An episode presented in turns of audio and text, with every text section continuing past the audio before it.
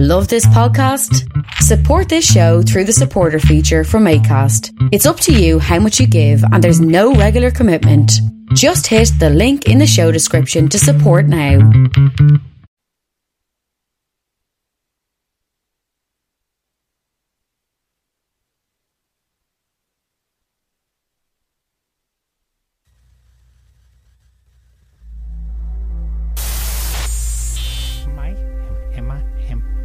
Still on.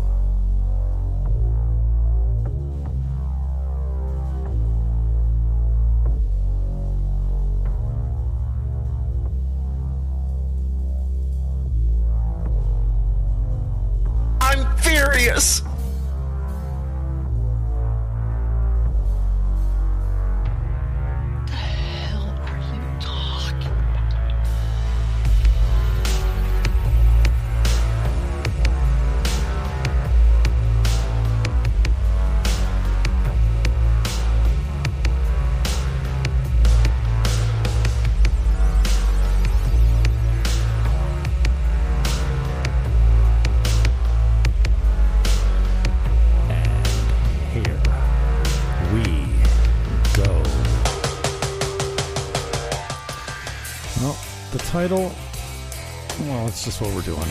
We're winging it. Shandor and myself. What up?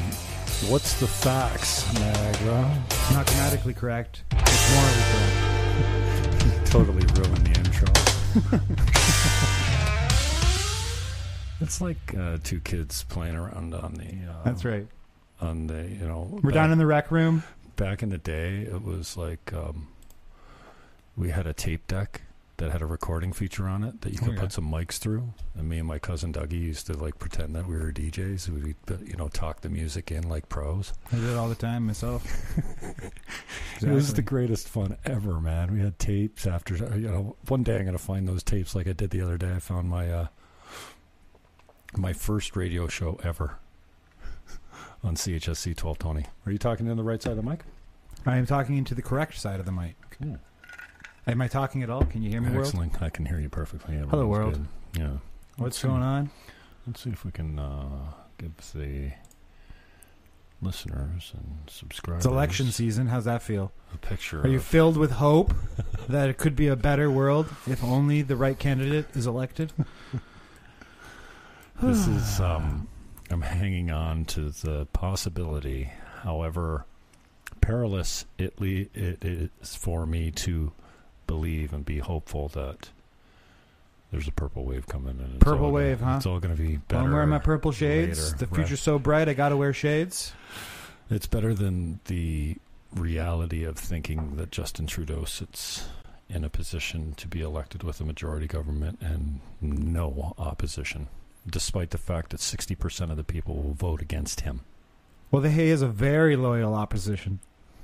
Like an opposition so loyal, in fact, it's the same side. With, I mean, I'm talking about the NDP, of course. And yeah, and the Conservatives. It's, you know, this idea, I've heard it floated before that, oops, I hope we got mics. Yeah, we got mics. That the Conservatives and the Liberals and the Republicans and the Democrats got together a long time ago and said, okay, listen, hey. Here's what we're going to do. We're going to pretend that we're on opposite sides of the political spectrum, but when we get power and we'll just take turns forever, we'll just do whatever the hell we want. And it's all for the greater good, and it's all the same political party. The left and right wing are two of the same... Two wings of the same bird of prey. Mm-hmm. Bird of prey. And they're swooping in now. They're swooping in. My goodness. Of course, yesterday we had a big black pill day. And for those who aren't aware, I'm sure you are, a black pill is a pill of hopelessness, a pill of despair. And we're despairing, to be honest. I'm yesterday, furious. Doug Ford's announcement laid out what we can expect this winter, obviously with vaccine certifications. And and the QR code. And so we're going to talk about that today. I think I got some links pulled up here on the screen for that. And that's it. That's what's going on. We're clinging desperately to any sense of hope. And but that to me doesn't mean the election at all. In fact, I consider the election to be a major distraction during the best season to protest in. This should be protest season, civil disobedience season, but instead we're campaigning. And of course, what that'll do is that'll create a false democratic consent. The whole idea is that on September 21st, when Justin Trudeau is still prime minister, they'll be able to say, well, if you didn't like him, you should have voted against him. And then they'll give him a false mandate. And that's what concerns me is democracy is really sort of a ruse in this case. Frankly, I don't consider it legitimate. You can't democratically remove my individual rights. 99% of the population can think X, Y, Z, but they're still my rights. So that's where we're at. I know you've got some strong feelings. Well, I was rammed up against it in my men's group today. Yeah. When I asked, well, maybe I shouldn't give too much of this away, but I asked the leader of the group. It's a Christian men's group, but it's often very little scripture. Yeah. And it's more like I like the support group aspect of it because there's so much wisdom and knowledge there, and it's based in biblical teachings, which I'm kind of not new at, but not very well versed as far as, knowing the Bible, knowing my scripts and everything. And so I asked Pastor Bill if he was being inundated with religious exemption requests for vaccines. And he says, oh, you have no idea. And then he confided in one of his struggles that he's been put up against right now. Right. And he's had many over this lockdown. I refuse to call it a pandemic because it's flu season, basically, to me. And I'm very careful in flu season. For almost 30 years, I haven't touched a common doorknob or an elevator button or a bath. You germaphobe? No, I just don't like getting sick, so I wash my hands a lot, and I don't touch common surfaces that much. I lick them. I don't share joints or bongs. I don't let people drink out of my cup. Right. I don't. My mother used to pack up my plate, and she says, I know you hate when I do this. I said, no, I kiss you on the lips. You can eat off my fork. I'm not worried about that. What I'm worried about is when you touch my food, and then you leave some for me. I don't want that anymore. Right. I clean my hands before I touch my food. Well, the government's got their grubby fingers all over our rights. So I've always been that guy that's very careful. When I'm sick, I don't go out, and that's I've gotten over it. But every time I walk, why is that? You had what they called symptoms. Yeah, we don't do those anymore. To the grocery store. We don't do symptoms anymore. I guess I go out when I have a cold, so I'm not that. But I don't want. I don't. I tell people I've got a cold. I don't pass the joint to them and say, wash your hands or don't put this in your mouth type of thing. I just put it like this. I put the thing so it holds like this, and I put my fingers up to my face. Right. And I'm just always been conscious of that, but less so the last couple of years.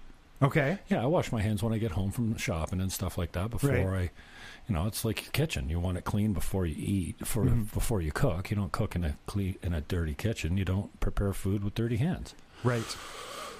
So, yeah, in grade 12, they called me Germ Fan, and Dave Beaver was his nickname for me. So you were a germaphobe.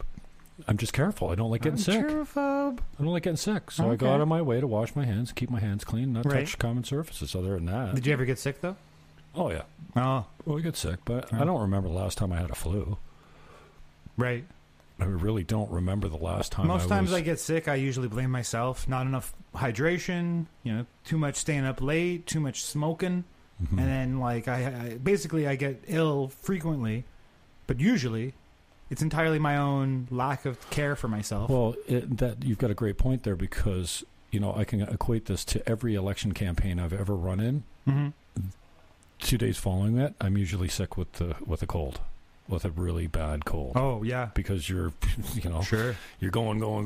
All of a sudden it stops. The music stops. There's no chairs to sit in, and everyone's gone. The party's over, and you're you got to clean it all up now. Right. You got people around you this whole time supporting everything you hoped for, pumping you up, telling you're great, and then the next day you line up and you collect your 2,000 votes at the finish line, and you're like, oh fuck, that sucked. Well, we're collecting votes now, so that's always like a, an indication that your immune system's been beat down. You've been going too hard. You've been living under too much stress, and now you're sick. That's right. You need some vitamin D. Mm-hmm. And I brought this point up the other day. I know it's not lost on you, but nowhere at any time has anyone been talking about the things Joe Rogan talks about. Lose some weight, get some exercise, take your vitamins, take some essential fatty acid, eat your hemp oils, eat your CBDs, control your inflammation, eat well, watch the junk food, don't drink too much, don't smoke. Like this idea, this lack of personal responsibility that we put everything off into a shot that hasn't been proven its effectiveness or efficacy yet. And I think it's dropping all the time. It's getting less effective and people are getting sick with the shot. This will probably get us shut down from YouTube, but which is brutal. The lack of personal responsibility and the lack of health. Like, this is not health care. This is sick care. Right. The system doesn't work. The doctors don't get paid unless you're sick. I know that's a conspiratorial look at things, but a health care system is something that keeps you healthy, that rewards doctors for keeping you healthy. And this is a Green Party platform. Okay. It's not health care. It's sick care. We treat you when you get sick instead of trying to keep you healthy. None of our leaders are talking about eating right, getting exercise, dropping weight. They're all in the contributors. Pocket of big pharma.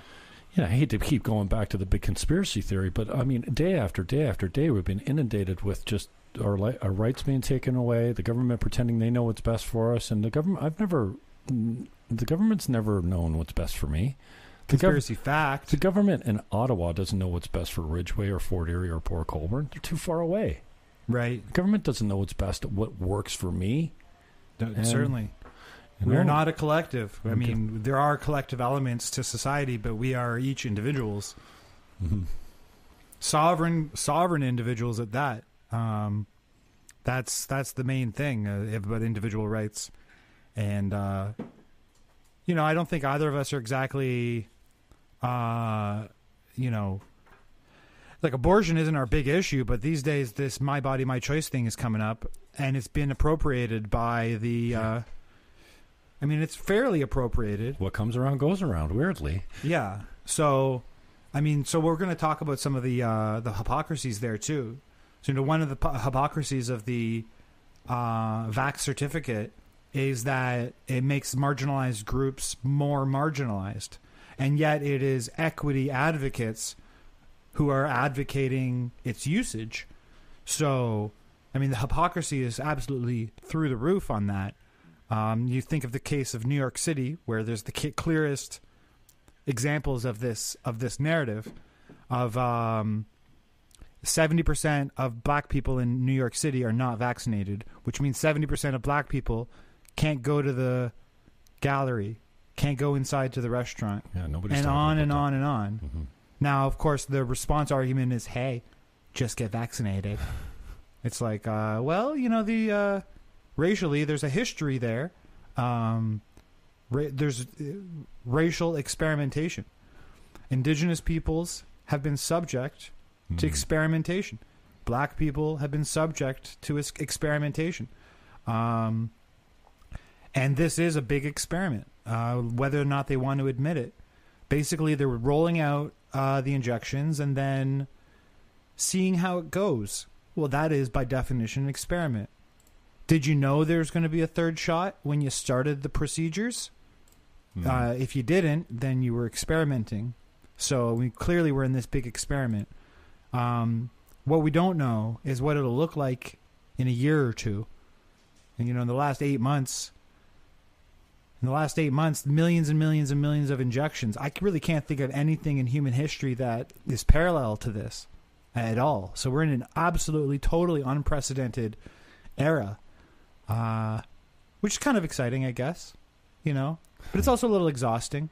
We're coming up on 20 years since September 11th, 2001, which for me was one of the most formative moments.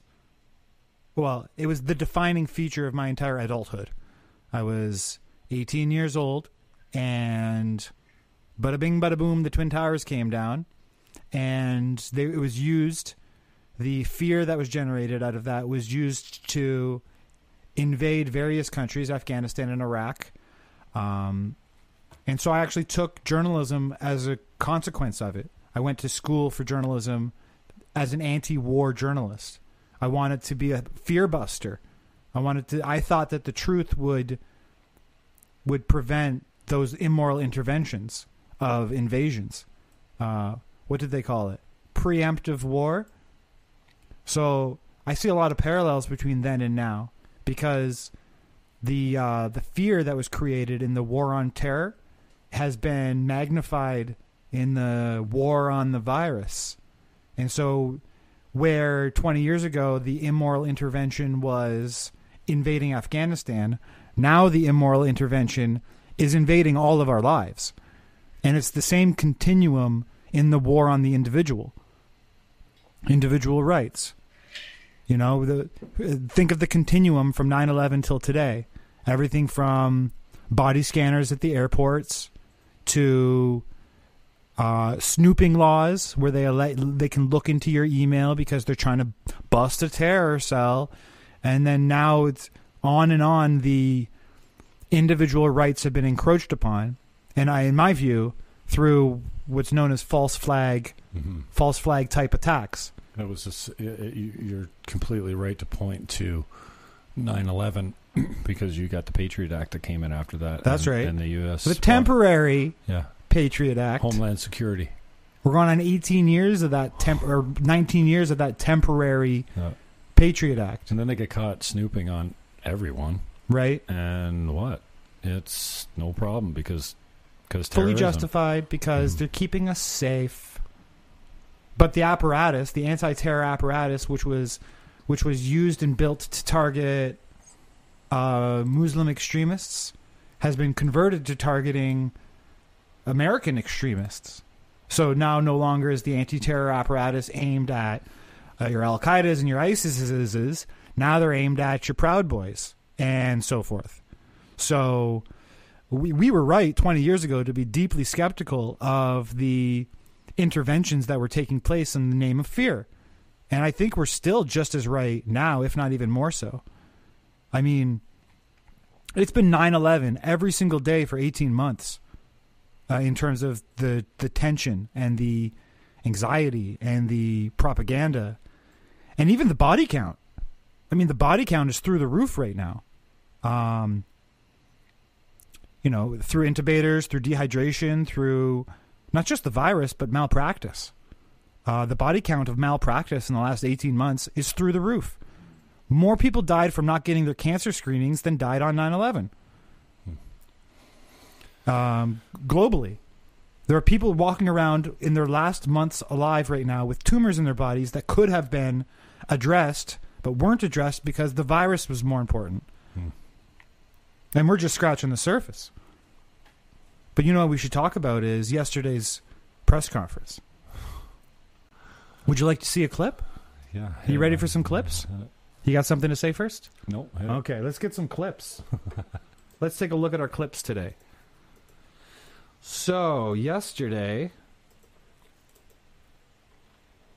Let's take a look at this clip. I like this clip. So we've got here... How's your audio? Can you hear this? Step towards getting people. Can you hear that over there in the internet land? To step up and get vaccinated. No, so here's a media guy asking Hirji on August 3rd, about vaccination passports. And this is what Hirji said. And so this was actually a really great response. This is an accurate response. This is one I agree with.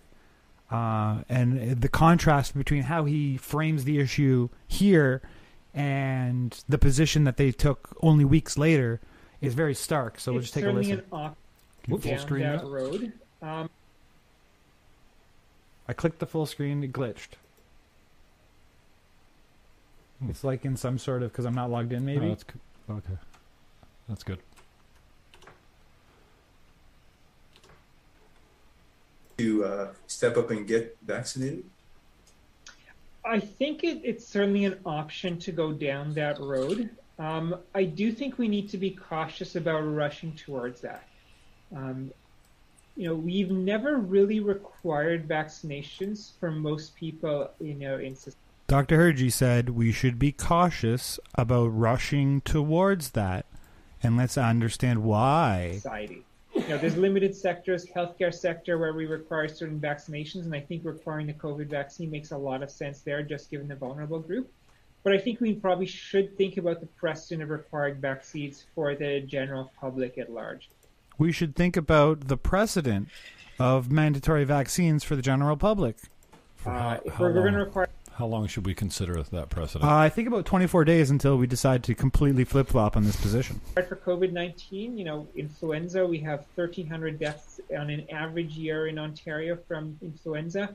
In a bad flu season, it's going to be much higher than that. It, leads to lots and lots of hospitalizations. There's always a big winter surge in our hospitalizations.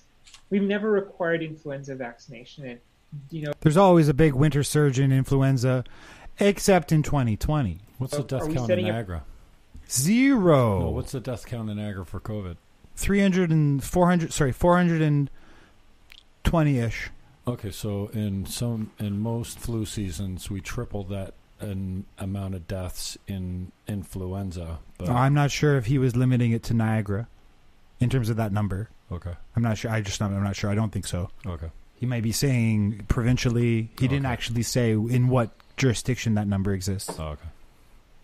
A precedent that we would want to start requiring vaccinations for all of these different illnesses. I'm not sure we necessarily want to go down that road. Maybe we do, but I think we need to think through that as a society as a whole before we make that decision. Wow. We need to think it through as a society as a whole before we make that decision. We don't necessarily want to go down that road, said Dr. Hirji. I think the other thing is that before we force people to get vaccinated, we really should exhaust our opportunities to get people voluntarily vaccinated. And, our numbers have definitely slowed down, but we haven't yet gone out and done a lot of the things that I think we could possibly get that number up. We're just, announcing some, pop-up clinics going to come around where we're going to be out in other community locations. By making it easier to get vaccinated, does that make a difference? As people get out of the summer and they're starting to think about school and, more of their regular routines, is that going to actually lead to a bunch of people being vaccinated? So I don't think we've hit the end of what we can do voluntarily, and we probably want to see how high we can get voluntarily. And if we're high enough at a level where COVID is going to be controlled, to then decide, do we want to take that extra step of forcing vaccinations or not? Monstrous. The final thing I just want to note is that... Yeah, so you're saying, look, we got to continue with the voluntary phase until we get into the mandatory, and in his words, forced. He said forced. He didn't even say mandatory. What does forced mean? Like it means held down and forced, but I'm sure he wasn't imagining that. But he was cautioning against it. He was cautioning against vaccine passports. Dr. Hirji on August 3rd cautioned against vaccine passports, and here's the most crucial argument. Who gets vaccinated and who doesn't. There's a pretty predictable pattern that people who are less likely to vaccinate are often of lower income. They're often people of racial minorities.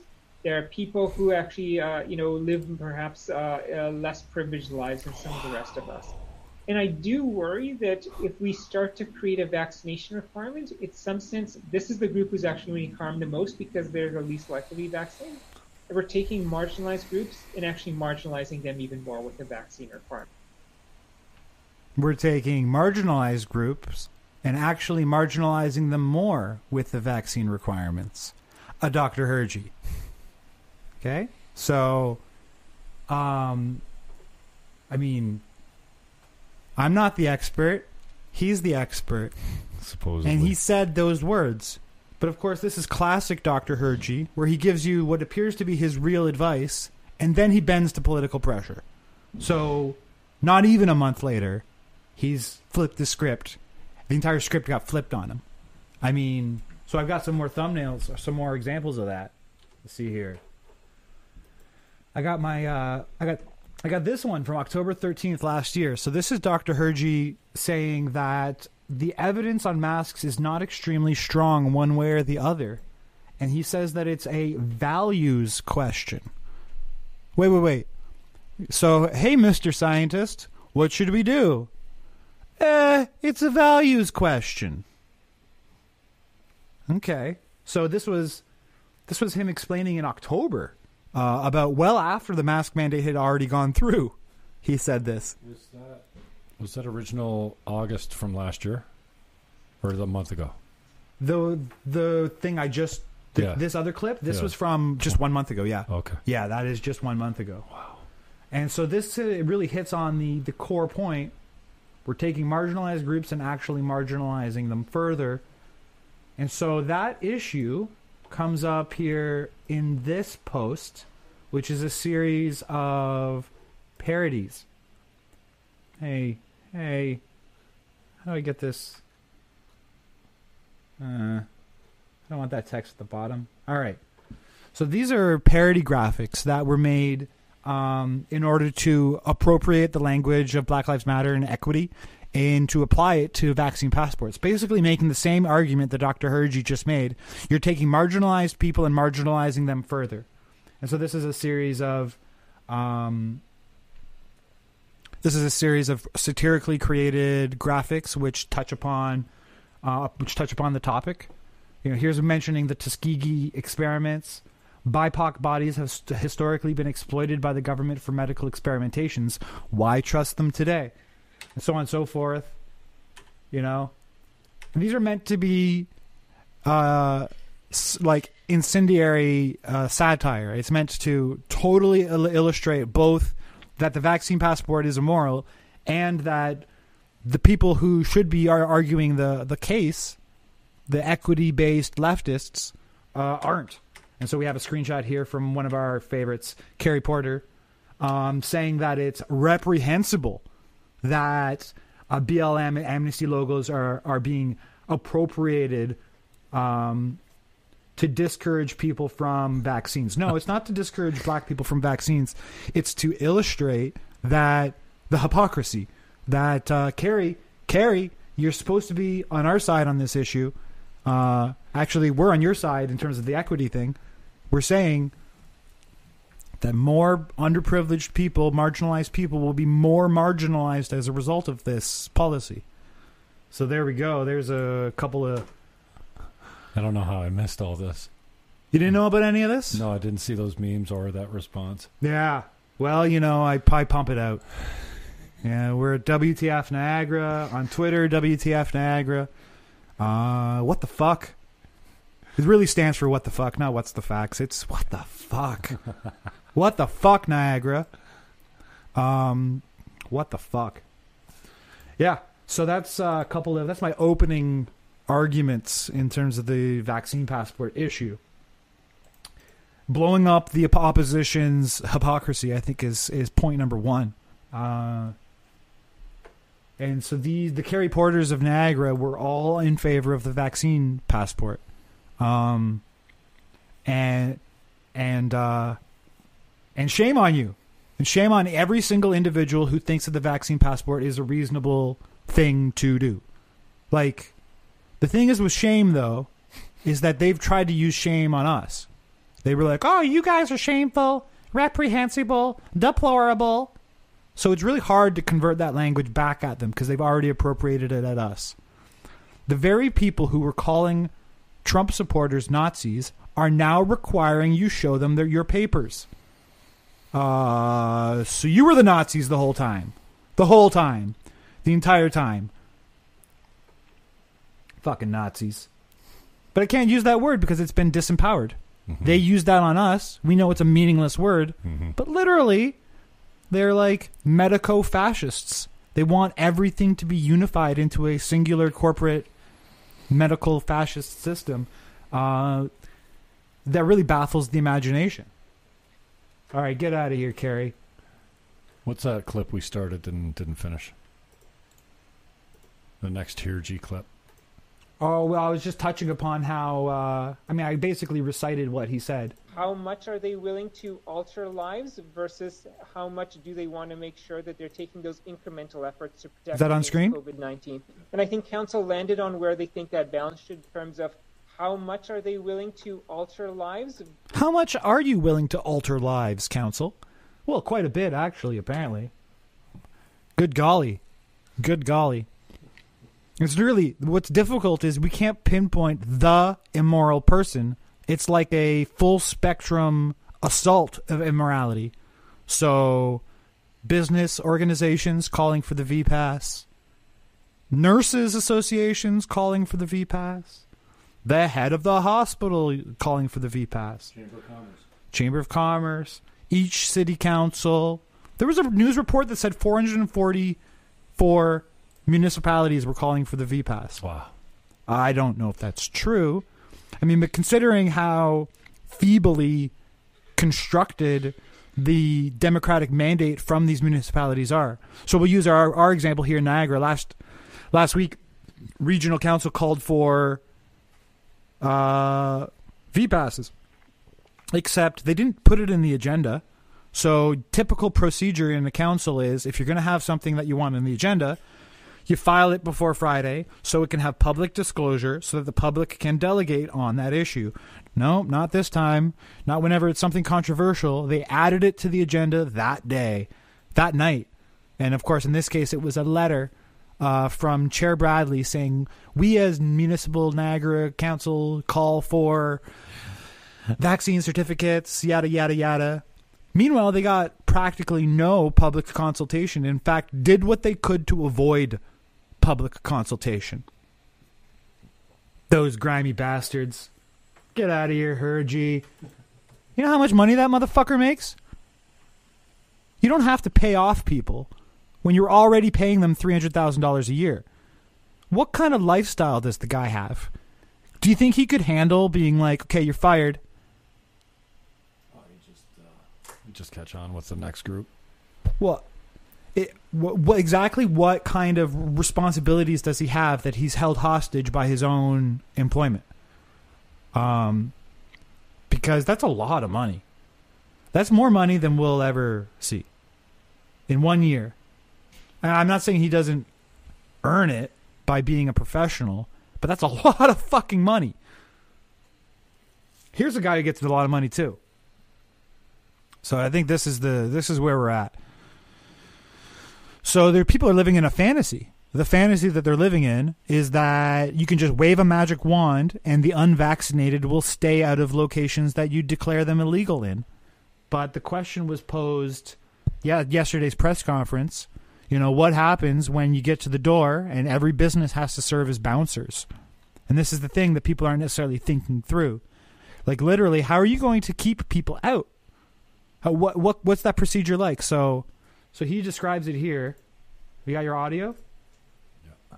To be reasonable and prudent. I believe this will be implemented fairly quickly and efficiently, and we'll move on to the QR code so there won't be those types of one-to-one interactions. So there will be a transition time that could be difficult. But right. So this is actually really chilling. So he's saying... The reporter had to ask twice and not really get an answer. This was kind of the best answer to the answer that we got in a 5-minute response, and I clipped it down. The question was, what's going to happen when people have to bounce people out of their stores? Do they call the police? And his answer here is, yeah, it could be a difficult transition. Wait, what? Well, that's not. First of all, that's not an answer. So you're saying, yeah, we got to call the police when somebody shows up without proper certification? Well, that's horrible. But here he says... We'll move on to QR codes so there won't be those types of one-to-one interactions. So imagine that. So you have to you scan the code and it beeps and the door opens. And there's no human involved anymore. Literally like a robotic AI system will decide if and when you can enter.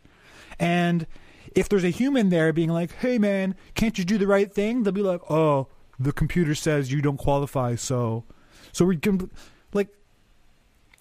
Was that clear? It seems pretty clear how just absolutely egregious this is. And this is, of course, just stage one.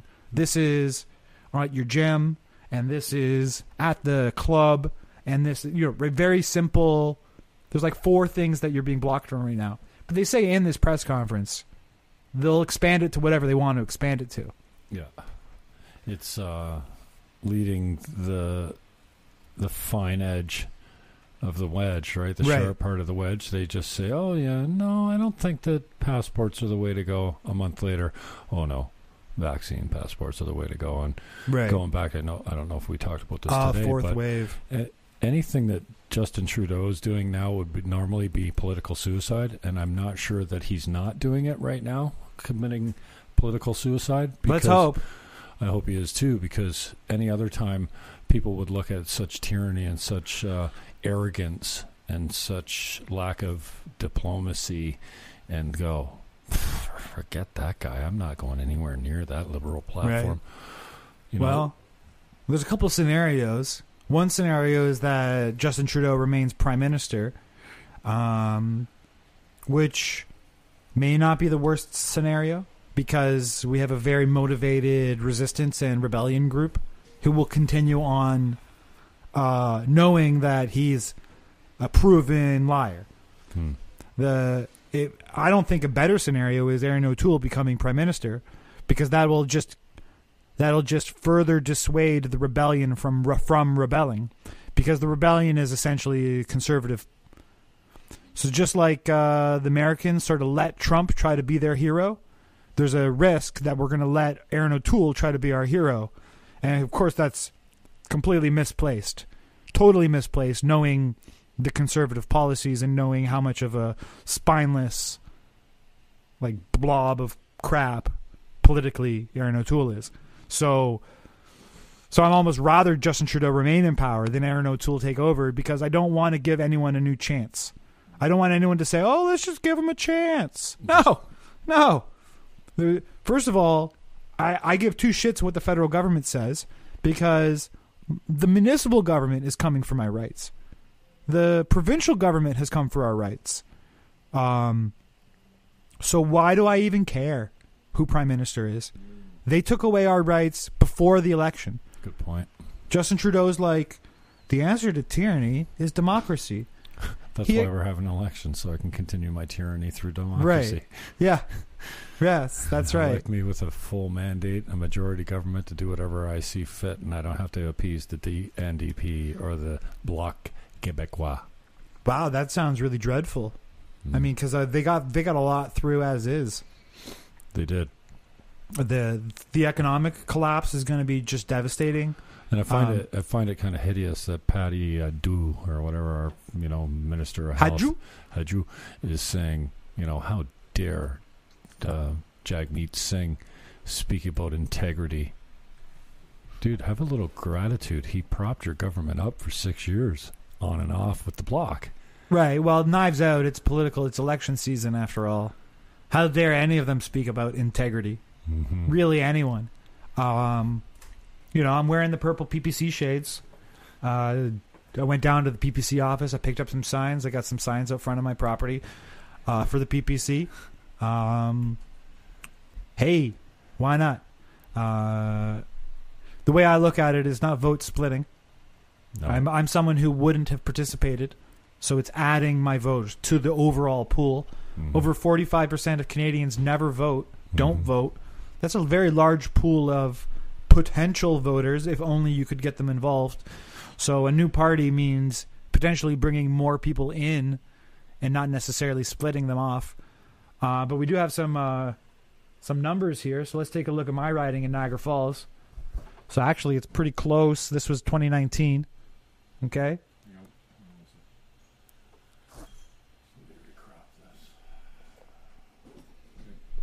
Right, so we got actually only a 2,000 vote difference between the conservative and the liberal there, and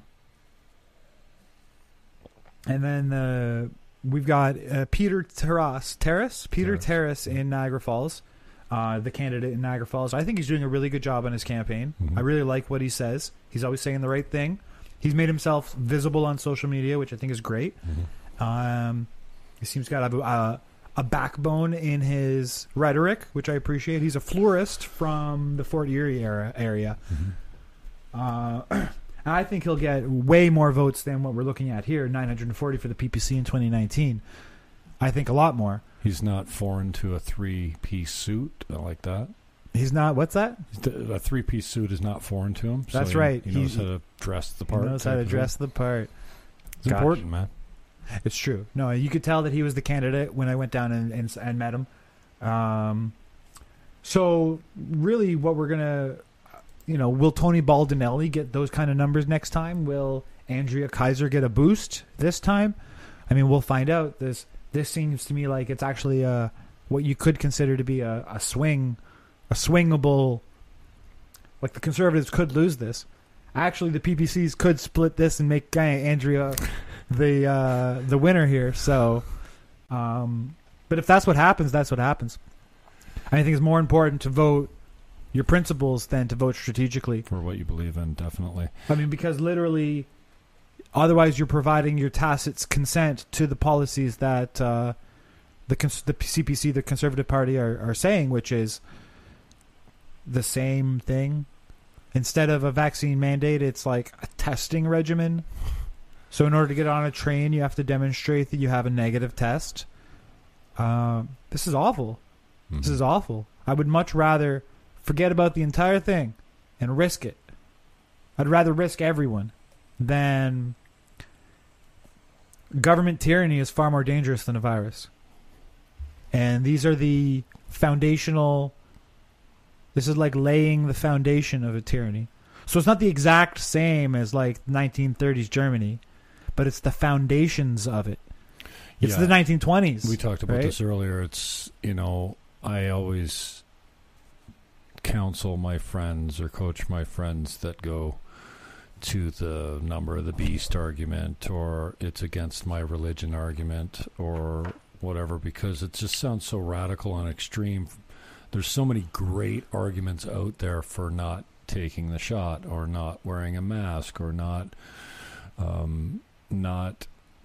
seeing your family or what have you. We know how to take care of ourselves. We know how to take precautions, and that we don't need to complicate the issue. There's too many good arguments against whatever you're planning on without going, oh, it's the mark of the beast. But this is the Overton window issue. Mm-hmm.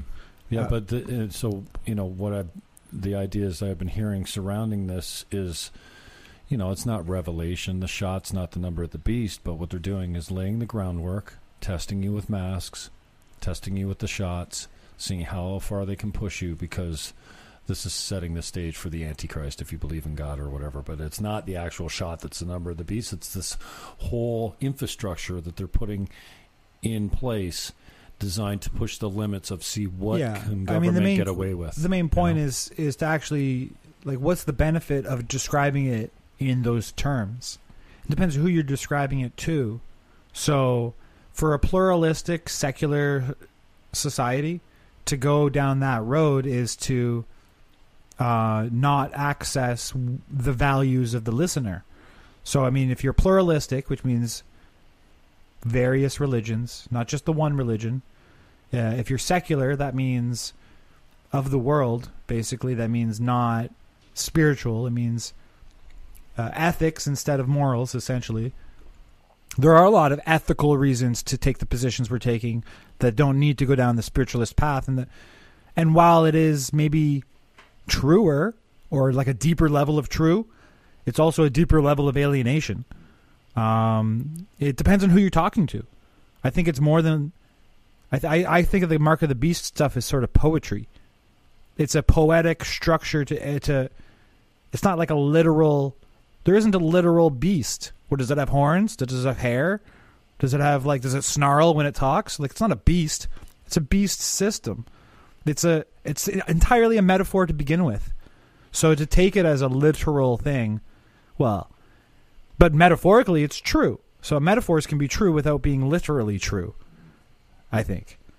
That said, I think we're in big trouble. We're in big trouble. We're past persuasion. We need to have each other's backs, those of us who are like-minded. We're in big trouble. So I'm actually a little bit shocked at how much trouble we're in. I have almost a 2-year-old, and I'm going to have to be there for him as a father. And the society I would have interacted with isn't there for me. Where am I going to get a job? What am I going to do? How am I even going to be a happy person? Just like a well-adjusted person. These are all real problems for... And every conversation and every opportunity is going to hinge on, have you been double vaccinated? Every conversation we're having right now is surrounded around that. December. Right. You know we're going to get to December and they're going to say, well, we need proof of vaccination at the door. I just saw Tanya Black in the States going, no. And she's distraught. But which door? Tanya Black is in the States. She had tickets for Avatar in the States, her favorite band.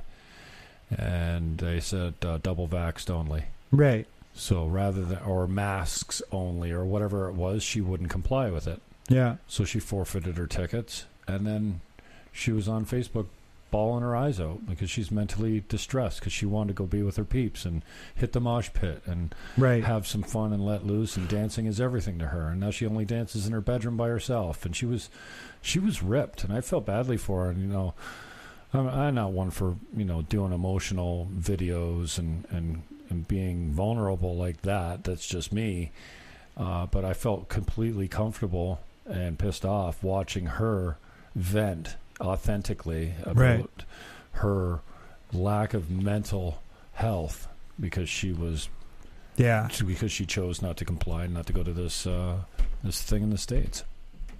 Right. Well, our normal lives aren't coming back without a fight. One fight, one way or the other, it's going to be some sort of fight. What's up with Krista Barrett? What up? You got another clip to play? I got a couple more tabs here before we close up the hour.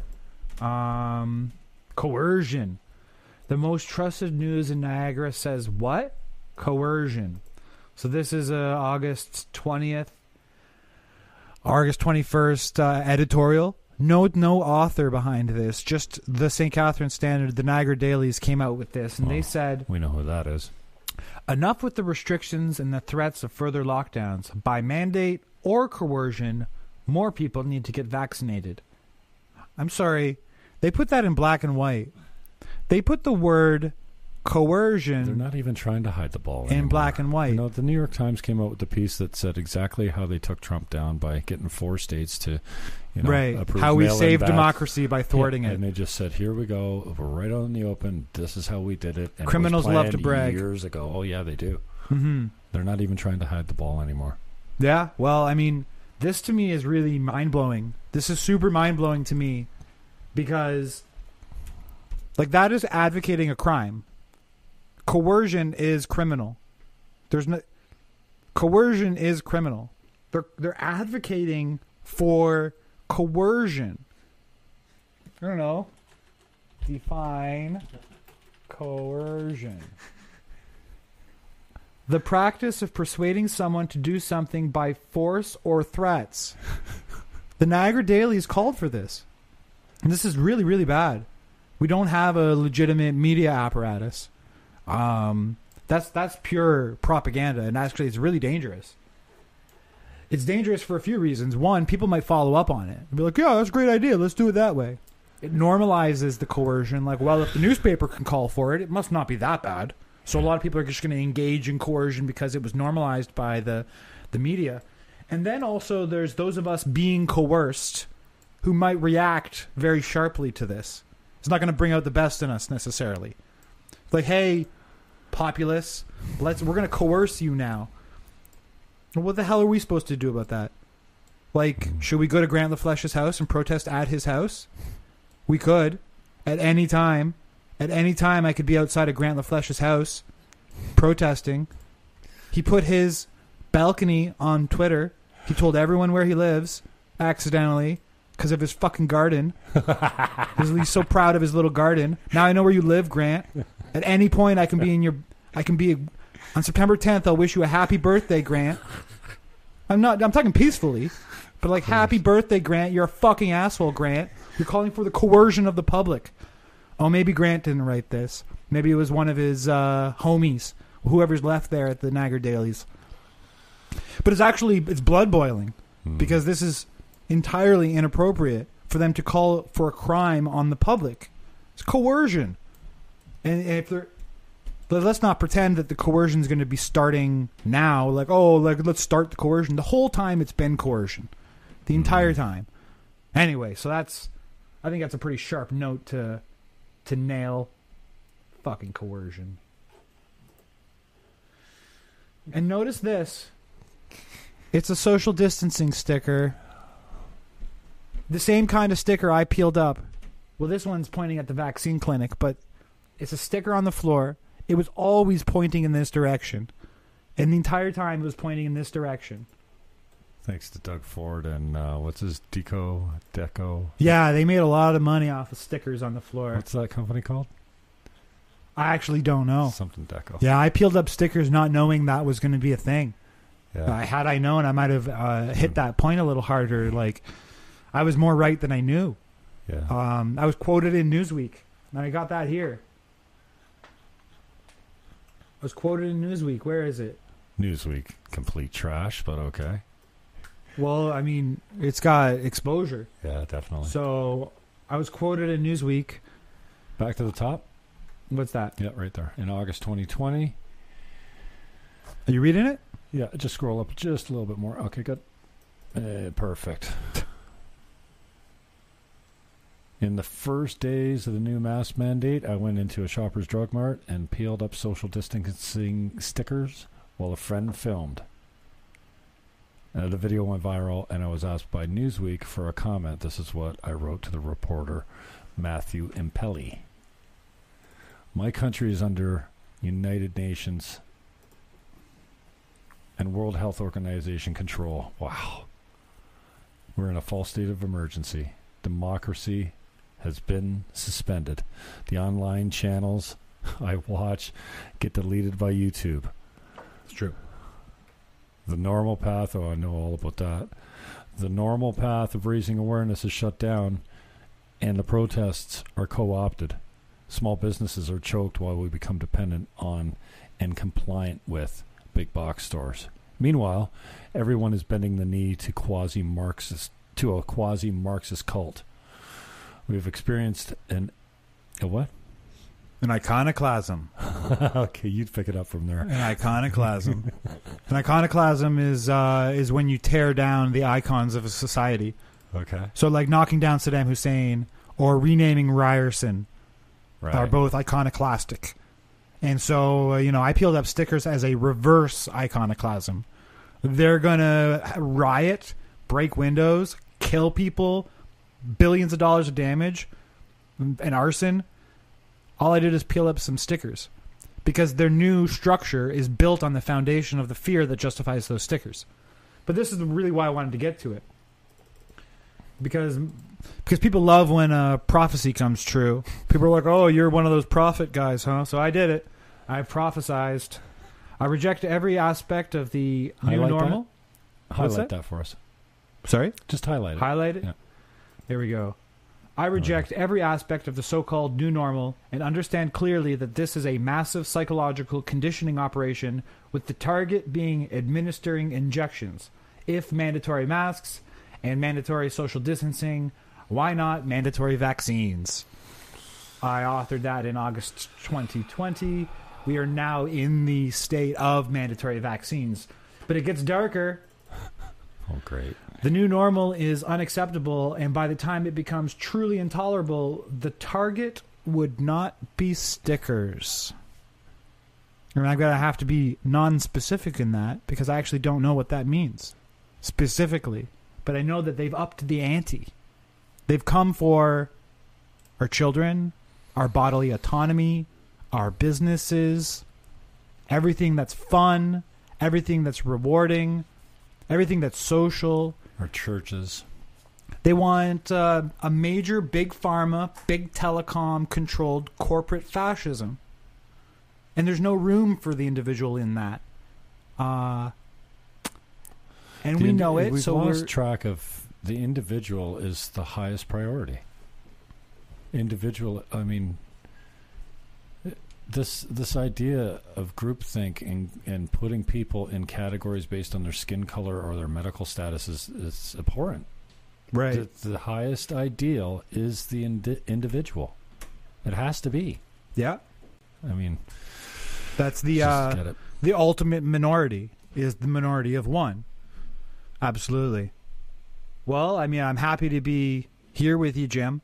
I appreciate being here and having this opportunity. I know that people do listen to our talks and that it means something to them. So I thank the viewers as well. Yeah, we got some comments of people that are appreciative and just... we got any comments we want to reply to before we close it out for the hour? Yeah, I can get to that. Just to say, though, you know, we kind of had this planned for a week or so. And I think we had an idea what we might do here or whatever. I don't ever plan anything unless it's an interview, and like we just decided, you want to go live? I'm like, yeah, all right, I can throw this shit together. It doesn't take that too long. Hey, we got a second computer here now. Yeah, thanks to Tim, this works out really well. So I can have, him like hit that monologue too. Hit play on that over to the right. See, plays the third button in. Yeah, monologue, the silver one. This thing's loaded up with so much shit too. It's like simply having a wonderful new world order. Okay, can I stop it though? Yeah, just press the button that's lit up again. Press the red button that's lit up there. It says play. No. Third button in, middle. Yep, right there. See, it's lit up. It says play. Yeah. It says play. Hit it again. Why are you making me so stupid on that? Hit the play button again. No, the one that's watching right now. It's red. No, hit the play button. It's red already. I'll make you get up again. Well, folks, hold the line. Stay alive. Survive. Are we going to read some comments? Yeah, we're going to read some comments, but... We got 2 minutes until our next thing. I got to take a call. Jim's taking a call. Thanks for tuning in. Thanks for following me. Anyways, I just wanted to say I didn't plan this out too greatly, and that's fine. All we planned was a hang and a brainstorm session, but just talking out there makes me feel like I'm not alone because yesterday I had a bad day. Yeah. I was really black-pilled yesterday, hopeless, and I'm supposed to be right now helping to pick people up, keep them positive. Right. And I'm like, I want out of this country so bad, I can't, I just, you know, now my birthday, September 22nd, has become D-Day, which, you know, if I'm not on a flight out of this country before then, I feel like I won't get out of it, and I've never wanted to leave so badly, I don't... Right, which makes it hard for us to plan the future when it's like... Never wanted to leave, and I'm not sure that that's going to actually happen, but I have options, and I just have to look at it. Anyways, Kathy Cross, right, flu season does not fit their plans. Yeah, we're in for a rough winter, folks. Find me on social media. We're in for a rough winter, to be honest. We need to really prepare, like... Prepare for the worst case scenario. Leighton says pharmaceutical intervention fooled the nations. Maria Jane, I'm glad you guys are able to sift through these updates. I can't stand hearing any of their voices. Will He Is says, but I'm racist for not liking race-swapped comic characters. Jennifer Marco. That's right. Richard Syret show yesterday said, the profile of a non-vax person is a 42-year-old female who voted liberal. That's according to some studies. I saw that. That is not just a random claim. The profile of a non-vaxxed person... In the States. ...is a 42-year-old female who voted liberal. That doesn't fit the narrative. That doesn't fit the stereotype. None of it fits the narrative. But, like, honestly, women are so precious and wonderful that... The idea that we're going to experiment with their reproductive capabilities is just egregious. It's just totally messed up. We could really go on for hours, but we're going to end up in a second hour now if we keep going. I got a call to take. So we're going to cut and run. Thanks for tuning in. Thanks for having us, Jim, me and myself and I. And happy to be here with you. Thanks, brother. I'll be back. All right. Peace out. Go check out WTF Niagara. We are out.